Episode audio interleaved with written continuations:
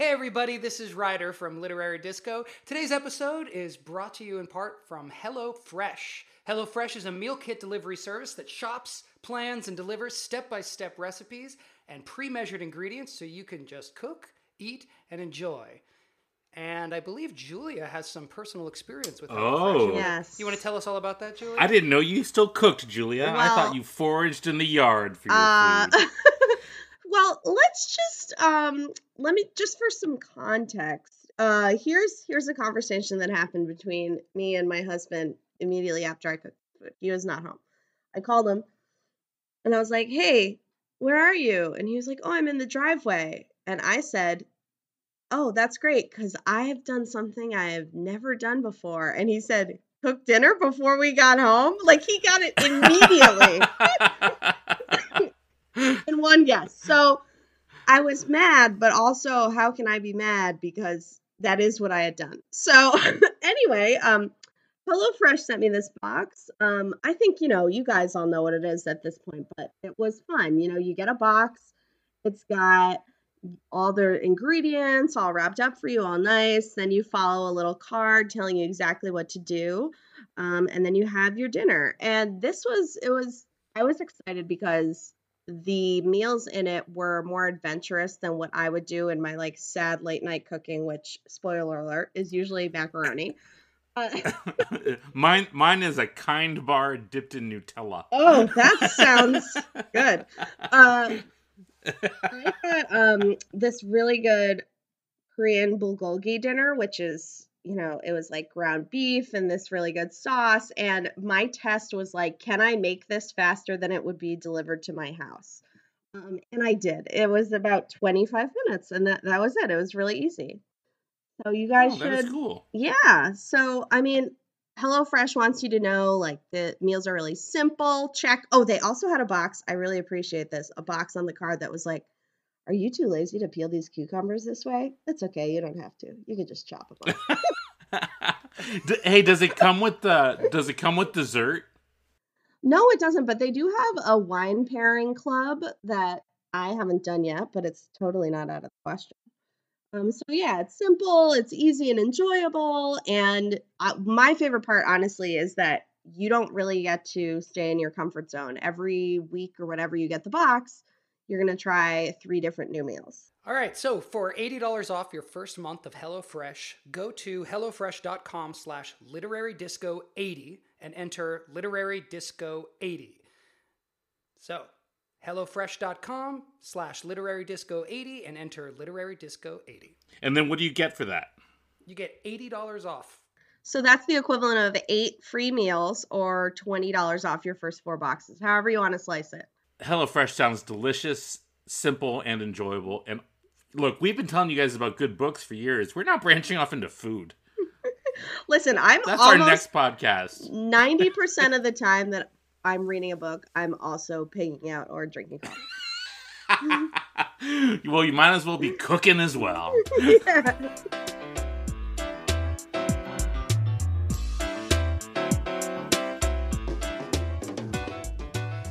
everybody, welcome to Literary Disco on Lit Hub Radio, episode 143, Sense and Sensibility. Today, we head back to a classic of English literature as we read and discuss one of Jane Austen's enduring novels of manners and marriage, Sense and Sensibility. This is Literary Disco, the last book club you'll ever need. We're Tod, Julia, and Ryder, three old friends who love to read, debate, and sometimes even agree. I am actor and filmmaker Ryder Strong. Joining me, as always, are novelist and critic Tod Goldberg and essayist and radio personality Julia Pistell. Hey guys. Hey. Woohoo! I am so psyched about this episode. I am in the. I am ready. Are, are, are, are you like an Austen fan? Is that why you're ready? Because you're a big Jane Austen reader?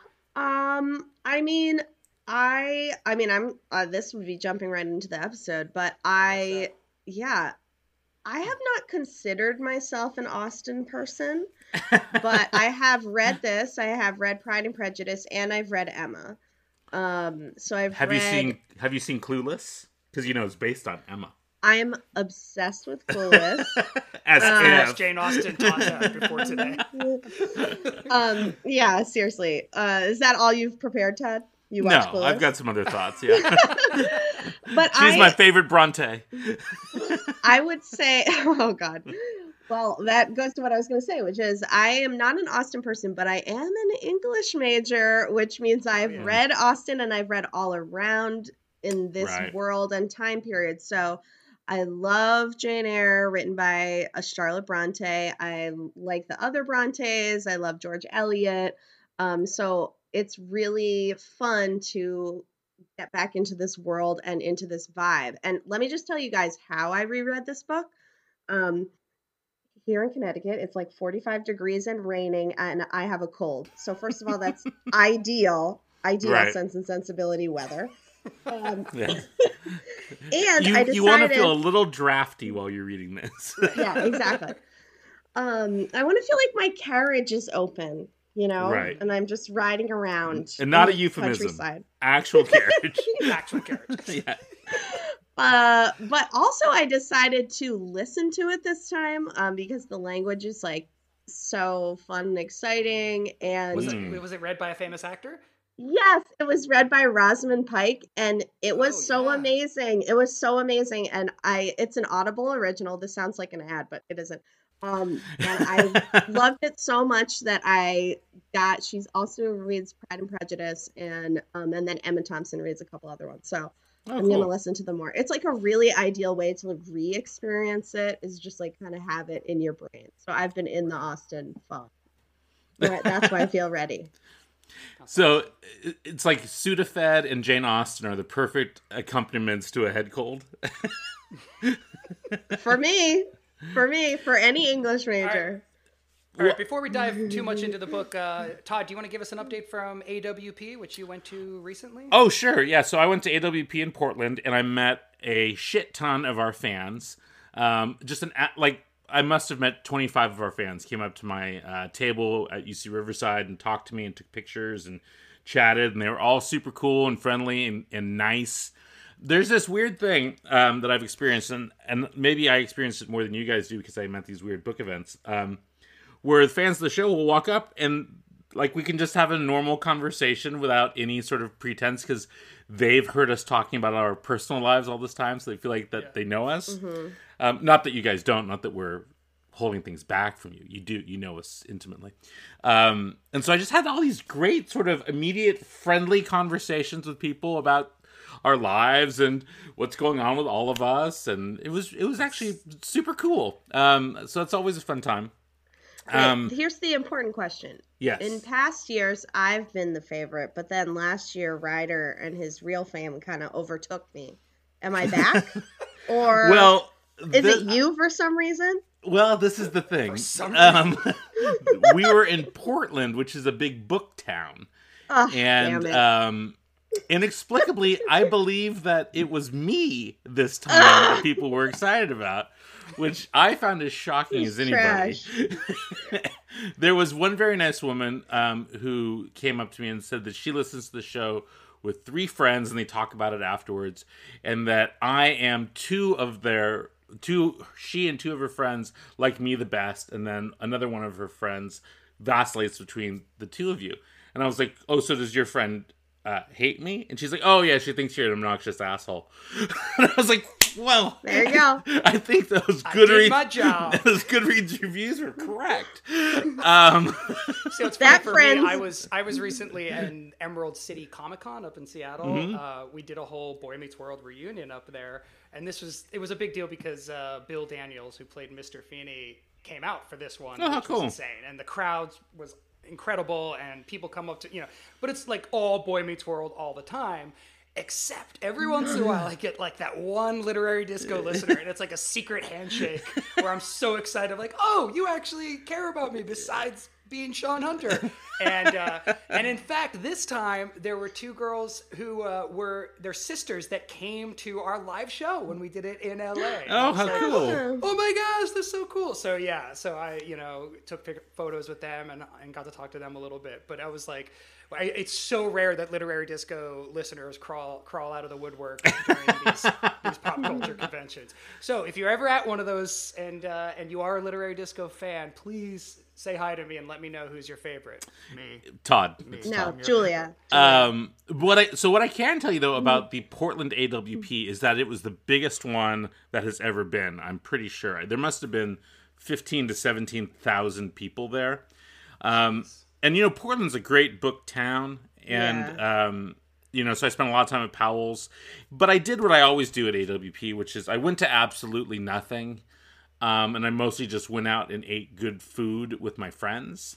And so for me, it was a really successful uh, AWP. And you people watch and judge Yes. hipsters. Oh, okay. So we got to talk about this. We we have to talk about I don't this. know. What's the fashion? It okay. used to be like What's what, the bow book ties people and- fashion? Yeah, Yeah. What was the book people fashion at the time? so in the Monocles? past, have we gotten a monocle? not set? yet. So in the past, it's been bow ties. There's there, there's there was the countryman beard uh, thing. There was the fascist haircut a few years ago. There was the man buns for many years. Um, there was the steampunk year where everyone looked like they were in an episode of Doctor Who. Um, so there's always something. And ratty cardigans, I thought it was a trend. It's just how writers dress. Um, yeah, that's how I dress. yeah. Kind of unintentional. Right. It's just like, oh, it's cold. I'm going to wear a ratty cardigan. Um, Yeah. But this year's haircut was was so prevalent, and I like I start once I started mentioning it to people, like they were then coming up to me over the course of the week to talk about it. It is what I call the side mullet. Where one side of your head is shaved, and then you take the remaining hair and you Yeah. throw it over the opposite Oh, yeah. side. Yeah. So it was in, on men, women, uh, people who identify as they. Everyone had it, and yeah. it it's looks like the best non-binary seen it. haircut. yeah, it looks good on nobody. Nobody, nobody looks good on it. I don't Wow. mind it. I have to say, I, I like like it. it. It- I don't think I would do it, but I like it. Well, I, I, like saw. that there's a non-binary ha- haircut floating around like that. I, You know? I, I'm I'm all for anything that makes people happy, but uh, unless you'll judge them. unless it bothers me. Um, but in this case, I was just like, like I saw some couples, like folks that were holding hands. They both had the same haircut, and I was like, ah, that's. It doesn't look good on either of you. There's got to be something else that's out there. I just, Well- I'm, I'm worried. I, I'm worried about this haircut. It's better we than the know fascist anything- haircut. It will blow away very quickly. That's know? true. Now, Don't when I was in DC a couple years ago and everyone had the fascist haircut, that I found as a Jew, I found that very disturbing. this, I'm just like, oh, it's like everyone's in Blade Runner. I, I just, Yeah. That's kind of cool. Yeah, I guess if I look at it through sort of a sci-fi prism, it's more cool. But it, it was super prevalent, and and then it's all I could see, and I was pointing it out to people, and I never got to ask anyone about it. I know I know some people with the haircut, but when you see like 800 people with the same haircut, it's very odd. Like, was it was there a memo that went out? Like, hey, poets, shave half your head. I just a, a trend. It's just the trend. Eh. I'm gonna give it to Vega. And Vega has a real mullet, and I don't know what to do. I The- guess I should just let it keep Let it go. I will say Yeah, that it, the haircut was it was only people under 40 for the most part. So maybe it's maybe I'm just not hip with the youth culture. But I guess there is no maybe with that. I am not. Let's move on to Sense and All Sensibility, right. All right, here's my here's my long intro because it's actually kind of a complicated series of names Yes. and uh, plot. So I'm gonna I'm gonna lay it all out there. Uh, in in 1797, a woman named Jane Austen finished the first draft of a novel that would later came to be known as Sense and Sensibility. She was only 22 at the time. Uh, the book wouldn't be published until 1811, but within her lifetime, it was her most successful book. Uh, it was the only one to receive a second printing while she was still alive. Austen was a member of the upper class, uh, the landed gentry of England, and the focus of all of her writing, including her other novels Emma and Pride and Prejudice, is on this aristocracy and their economic and romantic concerns. Her stories, especially, are about the women of this class, whose power resided mostly in their ability to marry well and secure fortunes for themselves and their families. So, Sense and Sensibility is the story of Elinor and Marianne. Marianne? Marianne. Marianne? Marianne. Marianne. Marianne? Okay, we'll go with Marianne. Marianne. Two sister. All right. It's the story of Elinor and Marianne, two sisters who are very close, but also very different in character. They are indeed. Elinor, our, our main protagonist, has more sense. She's able to control her feelings and check her impulses with a cool rationality, whereas Marianne is more emotional, less controlled, and more prone to being overtaken by her sensibilities. Sensibilities. So the novel begins with the sisters, along with uh, another sister, Margaret, who's younger than them, and their widowed mother. They're all forced to leave their nice big estate and relocate to a cottage in the countryside. Uh, they're put in this position because of the laws of succession and the cruelty of their sister in law.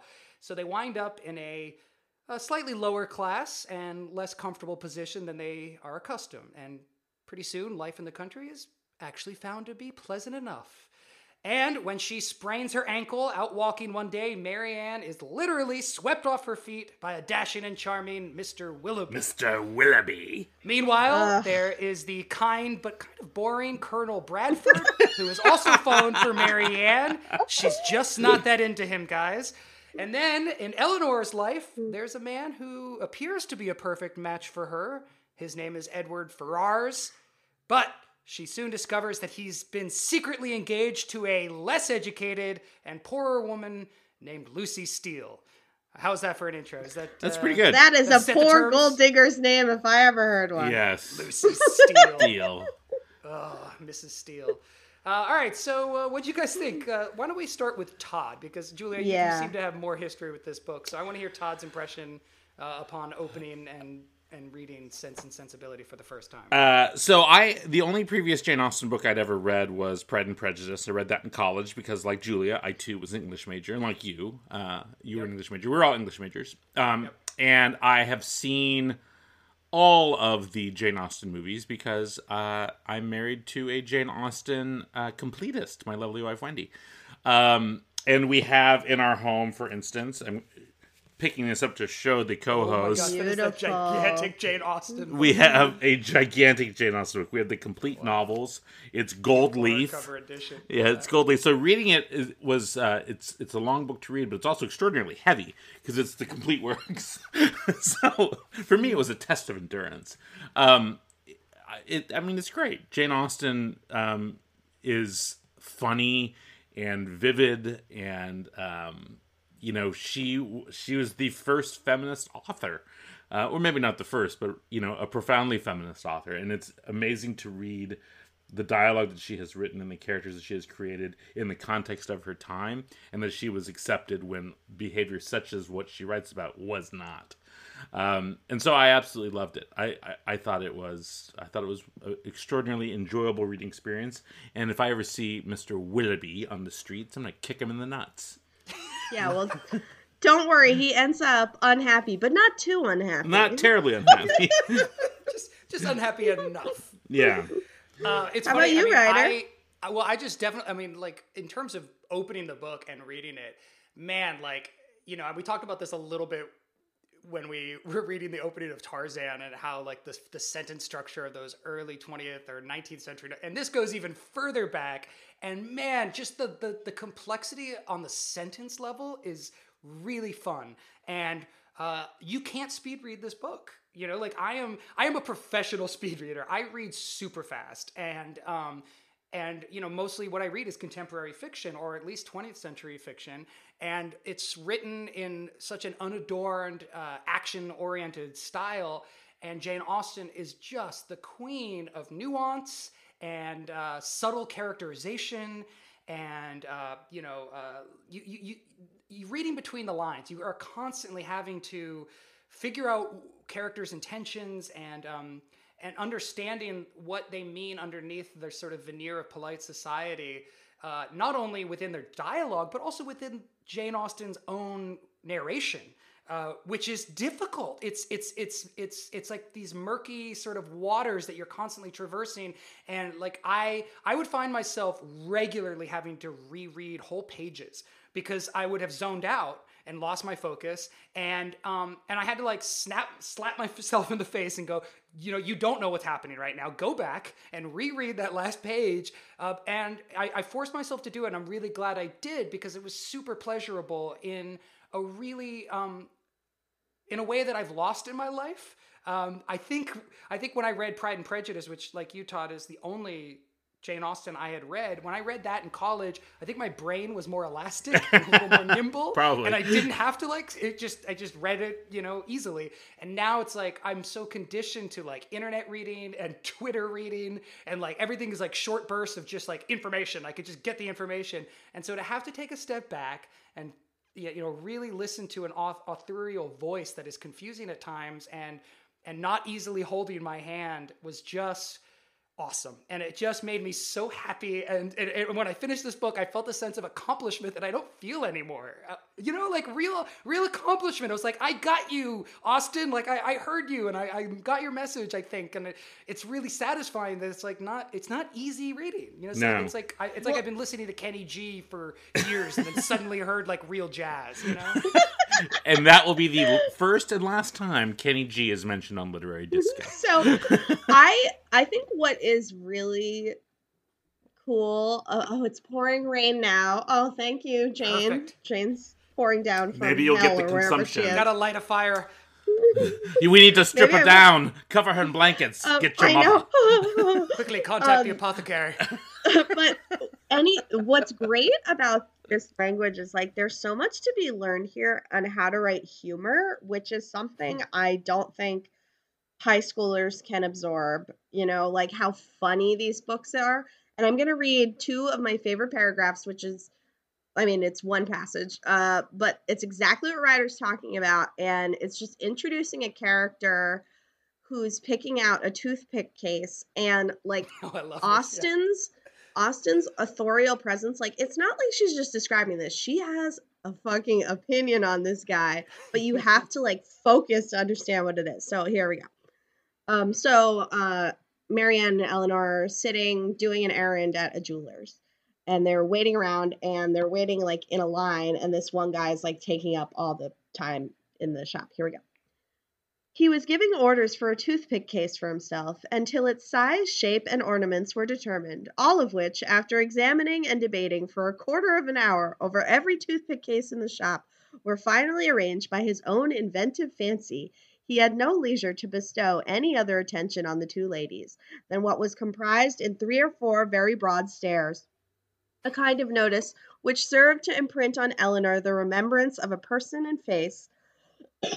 sorry of strong, natural, sterling insignificance, though adorned in the first style of fashion. At last the affair was decided. The ivory, the gold, and the pearls all received their appointment, and the gentleman having named the last day on which his existence could be continued without the possession of the toothpick case, threw on his gloves with gloves with leisurely care. Right. The end. Uh, that is that's three sentences. Um, but that is so it's such like a amazing characterization and i feel like if you're just glossing through it you're like oh god she, uh, jane austen is just describing boring 18th century stuff but really what she's doing is eviscerating this guy for being so into his fucking toothpick case like get over Right. yourself dude that's the authorial voice Totally. You know what? You and know what that great. scene reminded me of, and I think this is sort of an important thing for those people who haven't read much of this but have seen a lot of movies. Is like when you when you see a movie like Four Weddings and a Funeral or Love Actually, um, or Notting Hill, all of which are written by the same guy, Richard Curtis. Like, there's a scene in Love Actually where the actor Rowan Atkinson, who plays Mr. Bean, is putting together a box for someone, and it takes like 20 minutes for him to put together this box. He puts a bunch of flowers and shit in it. Like, it is a direct descendant from Jane Austen to modern British romantic comedies starring Hugh Grant, basically. you know, it, Yeah. it's it's a very clear line from it. Um, but also, you know, the the thing that she does with dialogue, you could never get away with it now. You know, there's there are passages of dialogue that last two pages where no one is interrupted. Um, and it's just a person talking and talking and talking and talking, making a speech in essence. Um, but it's such a complex series of interchanges of emotion and conflict and character happening as one person is talking that it's like jujitsu. I was I really marveled at it because you can't you can't get away with it anymore. You couldn't write like that today and get published. No, I mean, uh, what I wrote, what I wrote down in the back of the book at one point was like, "Wow, it's there's such um there's such a thorough examination of every moment going on by the author, by the writer. Um, and it made me feel like so much of the prose that we read today, even by like really nuanced writers, is just sort of skating the surface of, of events or skating on, uh, and and you're sort of supposed to to uh, you know uh, infer the depths uh, that are going on underneath it.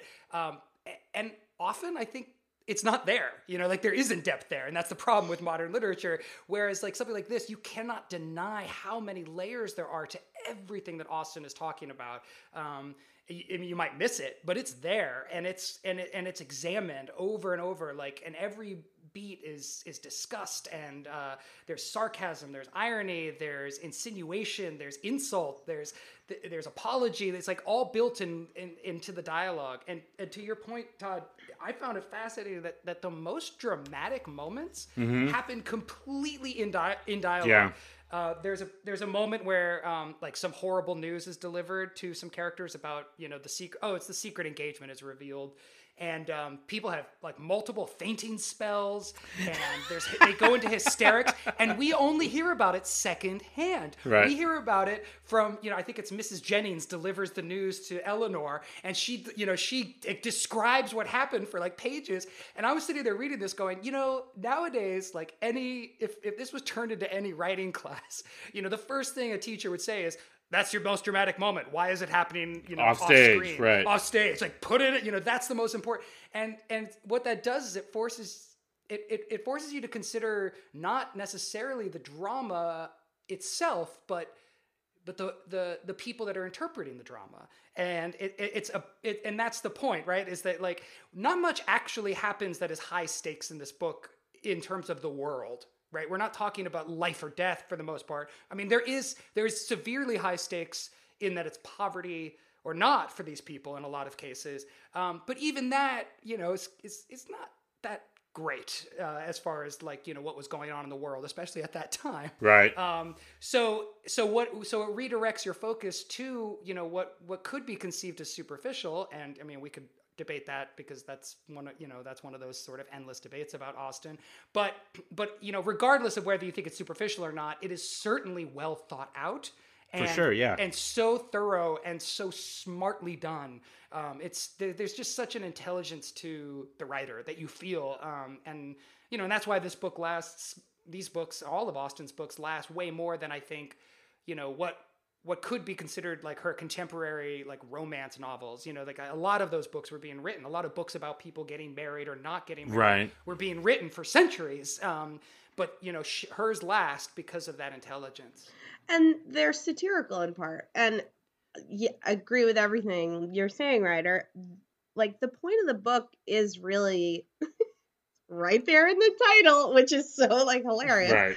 but what we're watching and feeling is elinor and Marianne's responses to things. And like one of the things I wrote down was like several times in the novel, Elinor almost runs out of the room but doesn't. Control. Um, right. right. It's all about like she she's getting this her crazy information yeah. and she does nothing. Um, it's literally all about her just restraining herself and yeah. like answering to her reason. Like the word reason is used so much. Um, and then whereas Marianne, Marianne is yeah, impulsive. She like she's impulsive. oh, she's, she's like queen. if if I'm not in love and all settled down by 27 i'm basically dead uh yeah but so great line but by the you know in the timeline of their lives these people weren't living that long most people were dead by 42 so she might be right yeah, but you did feel don't, don't you feel when she you know loses willoughby when it's revealed that he's a knave uh, don't you like when her reaction is to just like cry and lay in bed for weeks and just you're just like get over it, Marianne. like I, I just love the like and, and she's so proud of the excess of her emotion. You know that in fact she it's this, this melodrama and I just love the way the book characterizes that. You, you can't help but be like, oh, come on, like I get it, it sucks. Like I hate the guy too, but come on. There's other like, fish in the but sea. She's also like it, it was really great reading her as an adult because she's also not cast as this like complete idiot. Like there's other no. points where she has power or has, you know, some logic to her. She's just more open with her feelings. Like she's really the more modern character. Elinor's obviously the character we're supposed to like identify with and respect, but Marianne is like the character that has moved through the rom coms. Like she wants Yeah. things to happen to her. She Right. wants her she, life. she wants drama. Yeah, she She wants she love. wants she wants love. She wants drama. She wants a big moment at a big dance. You know, I mean, the Yeah. the the other amazing thing is just sort of seeing how like th- th- this book has set the stage not just for every romantic comedy, but specifically for teen romantic comedies you know like it it's literally it be- and the reason of course is that those relationships are impermanent. And so therefore you are more likely to have these outsized emotional responses. Oh i'm I, i'm going to die if i'm not with this person. Well you don't feel that way when you're 30 you're just like oh, that guy's a fucking asshole. Um, but when you're 16 17 years old if that person doesn't take you to prom or whatever it's the end of the world. Um, But let's But then into the historical context in the novel because one thing that I really felt now as an adult is like this is a pretty dire it's the most important decision they're ever going to make because they're so powerless and they have to make this decision when they're like 17 18 19 years old right that's fucking crazy. That Yeah. is insane. of course they feel that much pressure. Of course it's you can never li- listen. Marianne and Willoughby got to go on a carriage ride without a chaperone. All right, and that was not cool Oh. in this. book. right So, and it's not like they hit it afterwards. they shared a, they shared a kiss or two, but it's not like they had sex. Well, I Yeah. actually thought that, that it was implied that they had sex. I, I thought, you know, like my my sort of, and maybe this is because I really loved the movie The Favorite. I don't know if you guys saw Oh that yeah, that was good. But so I was thinking about how you know if that took place in the 18th century uh, and it was very graphic and sexual and, and it was sort of representing what is more likely what was actually like back then, which is that you know between all the sort of formal uh, relationships, there was a lot of hanky panky going on. Yeah, and, well, like and- awful behavior and prostitution, you know, all that. And so and of I course, took- Willoughby has knocked somebody up, so obviously that's happening. Yeah, so wh- wh- when when Willoughby is taking her privately into the inside of a house and showing her all the rooms, I took that as like a, a very sort of like heavy underlined. Oh, they actually, you know, they went and had sex somewhere. I think it's it's open, open to interpretation. But my point is, you know, like it's easy to say like, "Oh, they're being so dramatic," when really like the another thing we have to talk about is like this novel shocked me on a puritan level of like how much everyone talks about everybody else's money. Like everyone's like, "Oh, you know that guy? He makes 2000 a year. Oh, you know that guy? He has uh, a 20,000 pound inheritance Mhm. and he gets this much interest off it.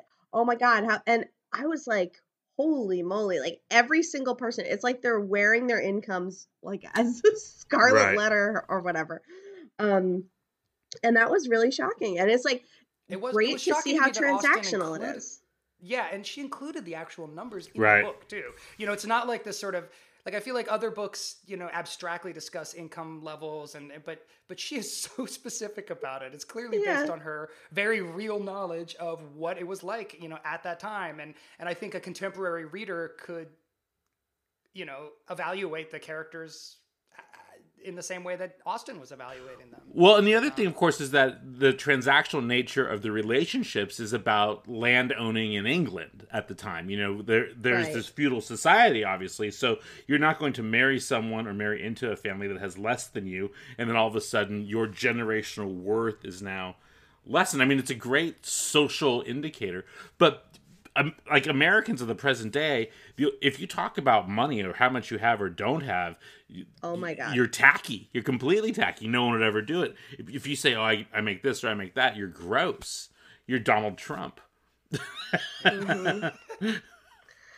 but it's yeah i just couldn't believe how and then the whole novel opens with this incredible satirical chapter uh of the girl's half brother like systematically with his wife deciding how much to not give them until like they were Right. supposed to inherit money. all this money wealth. and then they're they just like keep justifying like oh well it would be you know, it would be rude of us to give them this much, or they would be insulted, or oh my God, we couldn't be expected to do that. And it's like, oh, what was this deathbed wish really about? Um, and it's a super great um, example of like great dialogue, satirical writing, but it also puts you in the position of like, wow, they got so screwed over. They got Instant shafted. empathy for these characters that we haven't even really met yet. Can we can we talk a little bit about the letters? So there's a ton of epistolary writing inside this book, and it's another example of, of course, like you know, for Austen, the transfer of information amongst different characters. Um, like now, you'd shift point of view, or you'd have someone talk on the phone, or there'd be a text or whatever. But you have all of these formal letters being written and sent, and you get to read all of these letters that are being sent around.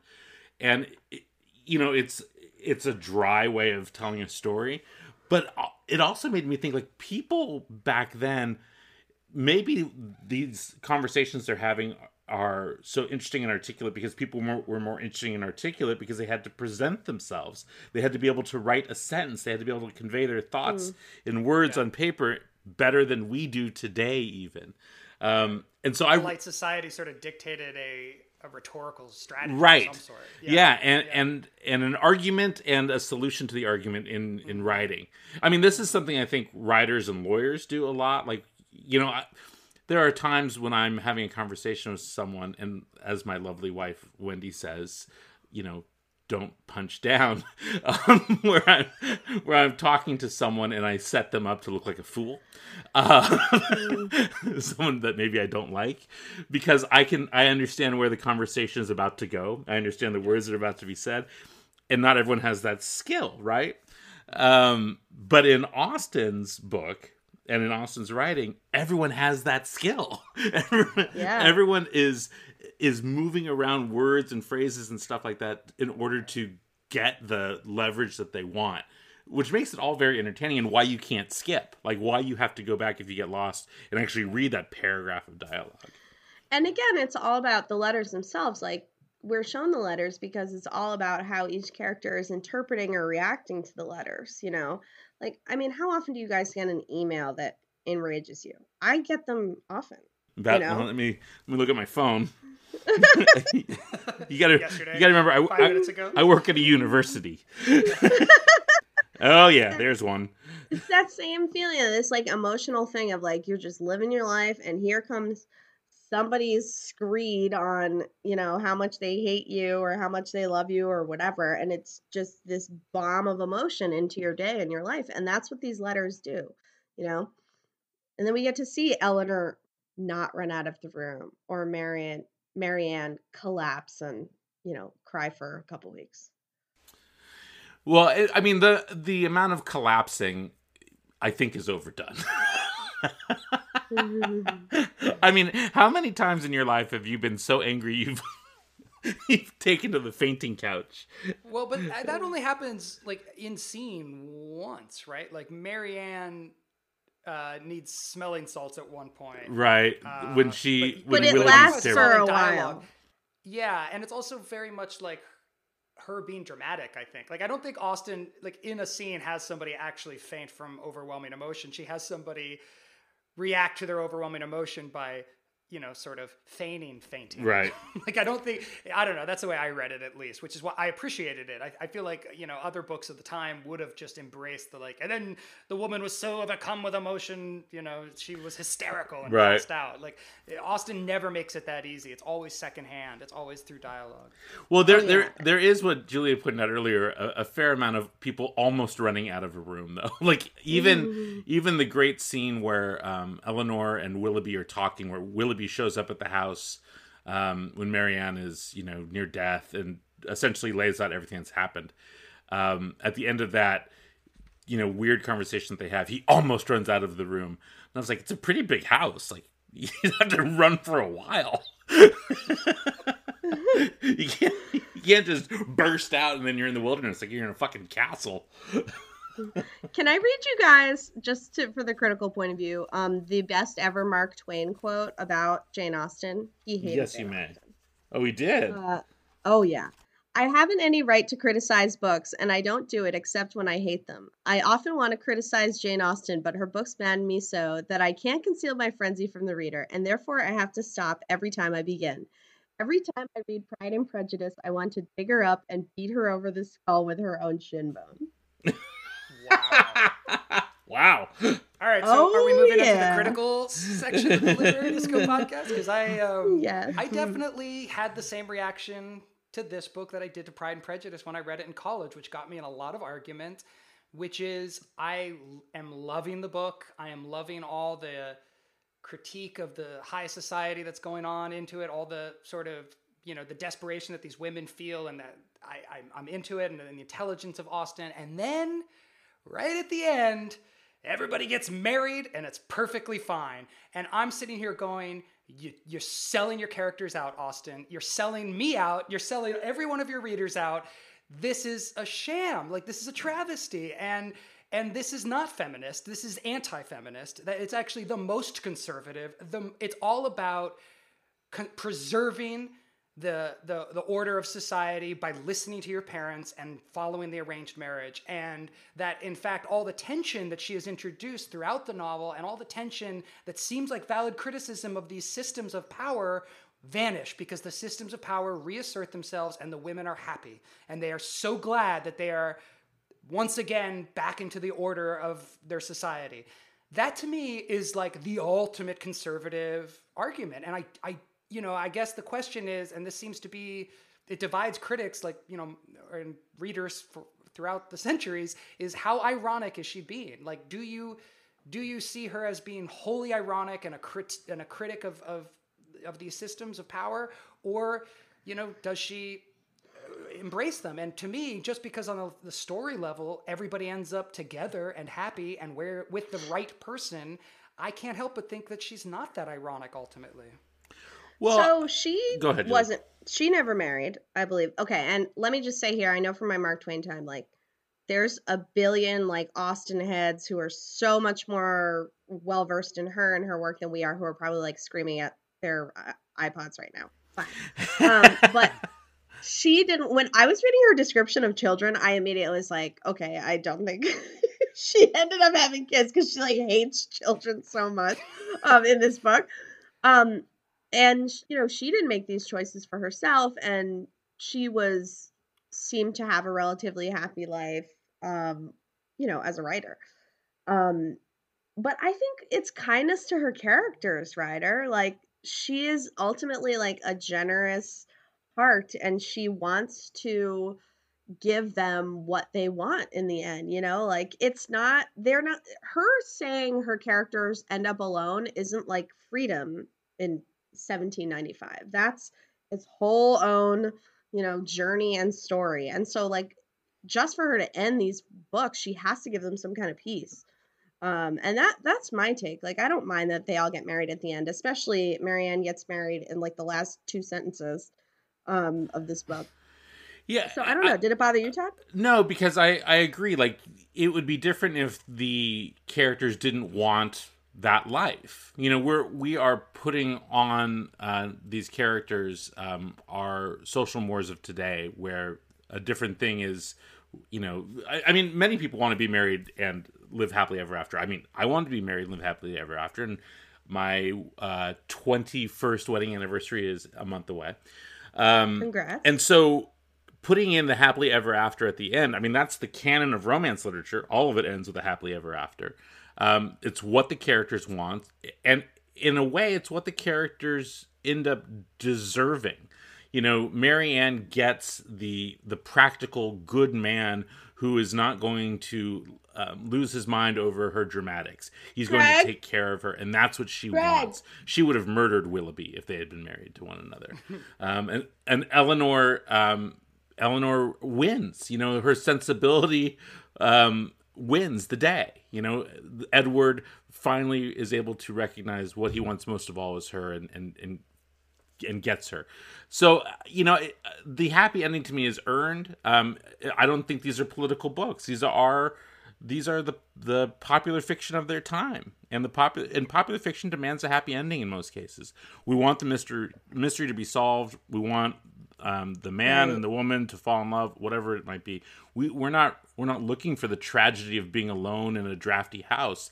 The poor mother has been widowed and and lives in sadness uh, for all that has been lost. And sure enough, that will be what happens to these women as well. You know, eventually they are going to be widowed also. Um, so it's not ever after. It's just for the next, you know, 15 years of their life, maybe, or 20 years of their life. And so I, I accept that, you know, and I accept that it's not going to be easy. Um, because that's what the reader wants. The reader, I, you know, I just, I, I was remembering, I did an interview the other day, and someone asked me like what the best advice was that I ever got as a writer, and I was thinking about like, you know, sometime in the middle of my career, I realized people don't read books because at the end they want to they want to cut their veins open and die from how sad they are. They mostly read books to be entertained and taken away from their own shitty lives, and that it's okay to every now and then give them that. like that was a good lesson for me. No, but but I think that there's more to these books than popular fiction, right? I mean, that's why they've mm-hmm. lasted longer than Yeah. books. Like there were there was genuinely horrible popular fiction that just catered to everybody's desires for like happy marriages and whatnot. This book is doing something more than that, and yet and yet still ending. Like I mean, I completely disagree with with the points you guys made about it's it, it, the characters deserve a happy ending because like what Romeo and Juliet don't deserve a happy ending. Like there's No, plenty of Shakespeare Romeo's plays that are that are meaningful precisely because they don't get a happy ending and that that's what makes them last right like if you set up romantic expectations you have the choice as an author whether and it wasn't just the the popularity gam- like it wasn't But the, the Romeo and Juliet's a popularity at the tragedy. I mean that Of course. this is an important and, thing. and Shakespeare has plenty of, of comedies that end in marriage too. But and, and and I would say that most of them are are kind of problematic in the same way that I think this is problematic. But I, I guess I'm just saying that like it wasn't. It's it's like you could have she could have written novels and it was entirely possible you know and, and people did and wrote plenty of the novels where people don't end up in their marriage or they die alone or whatever and the fact that she en- encodes within her story all this criticism of polite society, but then at the end of the story saves polite society.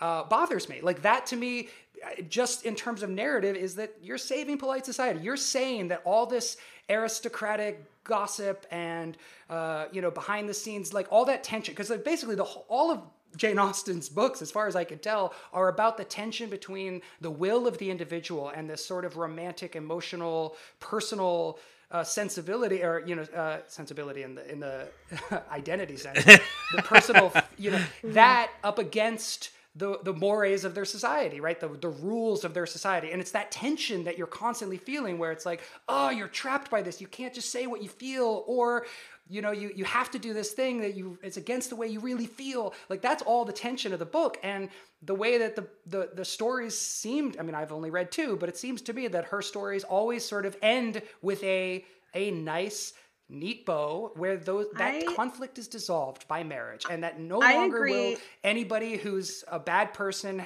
you know be rewarded and no no longer will good people ha- be you know will suffer. That is the sort of like moral universe that she creates over and over again. And that is to me to reinforce the aristocracy. It's to reinforce the landowners for their society and the saying you guys are doing it right. It might not feel great and there's going to be times when you feel like you're trapped by it but stick it out. And if you're a good person and you manage that balance this society is doing you right that to me is still I- seems like the message of these these books I think I think you're right in a lot of ways. Like it's not the House of Mirth, it's not Middlemarch. She's I think she agrees with and accepts the society. I don't think she's criticizing the system.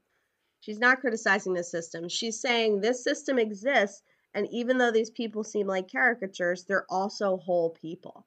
You know, she's just showing us something. She's not criticizing something. She's like she herself called her novels like a sketch in miniature or like two inches of ivory or something like that. Um, so yeah, I don't think her goal here is to like, you know, take down these social structures. Like, She's not Harriet Beecher Stowe with this like missionary type, you know, vision of criticizing slave owners. She's not doing anything like that. She's just saying like, look at these human beings and like yeah, everything works out for Willoughby, but like he kind of ended up But with not a really. crappy wife. And and he Yeah, says, you know. I, I I'm going to live my life dreading, you know, a day, and that day is when your sister gets married or whatever it is. He says. Right. Uh, guys, we got to read Middlemarch. We got to read Middlemarch. Oh It's so yeah, I've got something to do. I I had I oh I'm I'm ill. oh, I don't think I'm Writers. going to make I it. forget. you read it, right? No, I never did. Oh. so I need to read Middlemarch Oh, definitely. new phone. It- Who's this? I don't. Wait, Yeah, is you know, this or or or is this think reply all? great- I thought I was on reply all. What what I think this? there are, there Oh. are plenty of, of novels, you know, I think mostly later that, that deal with a lot of the same sort of um, polite society and, you know, Anna Karenina. Like, th- there's so many gr- books about this sort of, that do end in tragedy, that do really demolish the existing power structures. And the point of those stories is to say there's something fundamentally wrong here that's pushing these people into, you know, very unhappy situations and that's excluding certain people. I just don't think Jane Austen is writing that book. I mean, yeah, you're right. She's writing. No, like, she's not. it- and it's somewhere. It's not that it's complete fluff, right? It, it's better than fluff. It's it, but it is still appealing to the fluff. It's still like Yeah, uh, you know, it's But I, I mean, there's lots of stuff that appeal to the fluff that still have dynamic, rounded characters. I mean, I, I think this is the, the the difference is that she might be saying, yes, the system that's in place will lead to your happiness if you find the right person to love. But what we've seen from the characters in this book is that they're tortured. They're they're not going through this in complicity. You know, they they actually end up finding the people that they love and marrying them, the ones that we care about, right? Like Willoughby gets what Willoughby deserves, but Elinor and Edward marry, and they love each other. Um, Marianne and the Colonel marry because Marianne settles for him, and then realizes he's a good man. I mean, In one sentence. in one sentence, which happens, like my mom and her second marriage. Um, you know, the, these things I, I, think are realistic um, in a fantasy-like world. I mean, we're not. It's not the real world. It's like one standard deviation from reality, and so you take it. I think with a little bit of a grain of with a little grain of salt here, so that she, I don't. I don't think Austen is attempting to make these grand political statements that we're giving her right now but because these books have stood the test of time it's reasonable for us to then ask these questions why? Right. and and that's and that's the, the larger issues you know what what about this has has made it durable where everything else perhaps has not? And so i think your your argument is a good one um, and it's one probably that um, you could solve with a little jane austen fan fiction Hell yeah. well, it was funny. I was actually thinking like the best Jane Austen fan fiction nowadays, like in a cont- if you were to like write like this, you would probably focus on on high school or or junior high even, you know, because like the amount of like note passing and gossiping, it, it it does feel in today's society very similar to like what people go through in middle yeah school. i mean you'd be you'd be writing she's all that or whatever you know whatever the, the Right. teen movie oh, like you know clueless you'd be writing clueless Well, all those yeah, teen Clueless movies is in a the 90s masterpiece. Whereas, like I, you know, like most teen comedy, romantic comedies aren't. Like, I Right. mean, you know, like there's something there. there uh, Clueless is dripping with irony in a way that you know she's all that is not. no that's well, correct. and I think that this, like putting it in the teen rom com conversation, highlights exactly what Jane Austen is good at, which is Yeah. irony and especially what Emma the book and Clueless the adaptation are about is someone is like the author, the narrator, not even knowing how clueless they are. That's Right. why it's Right. the title. And It's this like self awareness, and you're really in someone's mind, and you're seeing things from their point of view in a way like, what is the point of view of She's All That? It is nothing. It is mm. like, it has nothing it's to freddie say. prinze jr It's it's her coming down the Um, stairs and him being like, "What? She took off her glasses." Yeah. oh my god she's But, like, hot. Believe it? but whose mind is that from? You know, that's from Yeah. like this like corporate movie mind. Whereas yeah. Clueless, Emma, Jane Austen, these are from like a There's mind. something You bigger, Feel yeah. her mind. Yes. That's what's cool about it. That's true. That's true. Well, I think kids, if you're uh, just joining us for the first time, check out this hot new YA author, Jane Austen. I think you're gonna like her. if you love Perks of Being a Wallflower, you're gonna love Sense and Sensibility. Actually, you probably would, to be perfectly honest. Yep. Literary Disco is produced and edited by Justin Alvarez for LitHub Radio. You can reach out to us directly on Twitter at Literary Disco. Happy reading, everybody. Thanks for listening.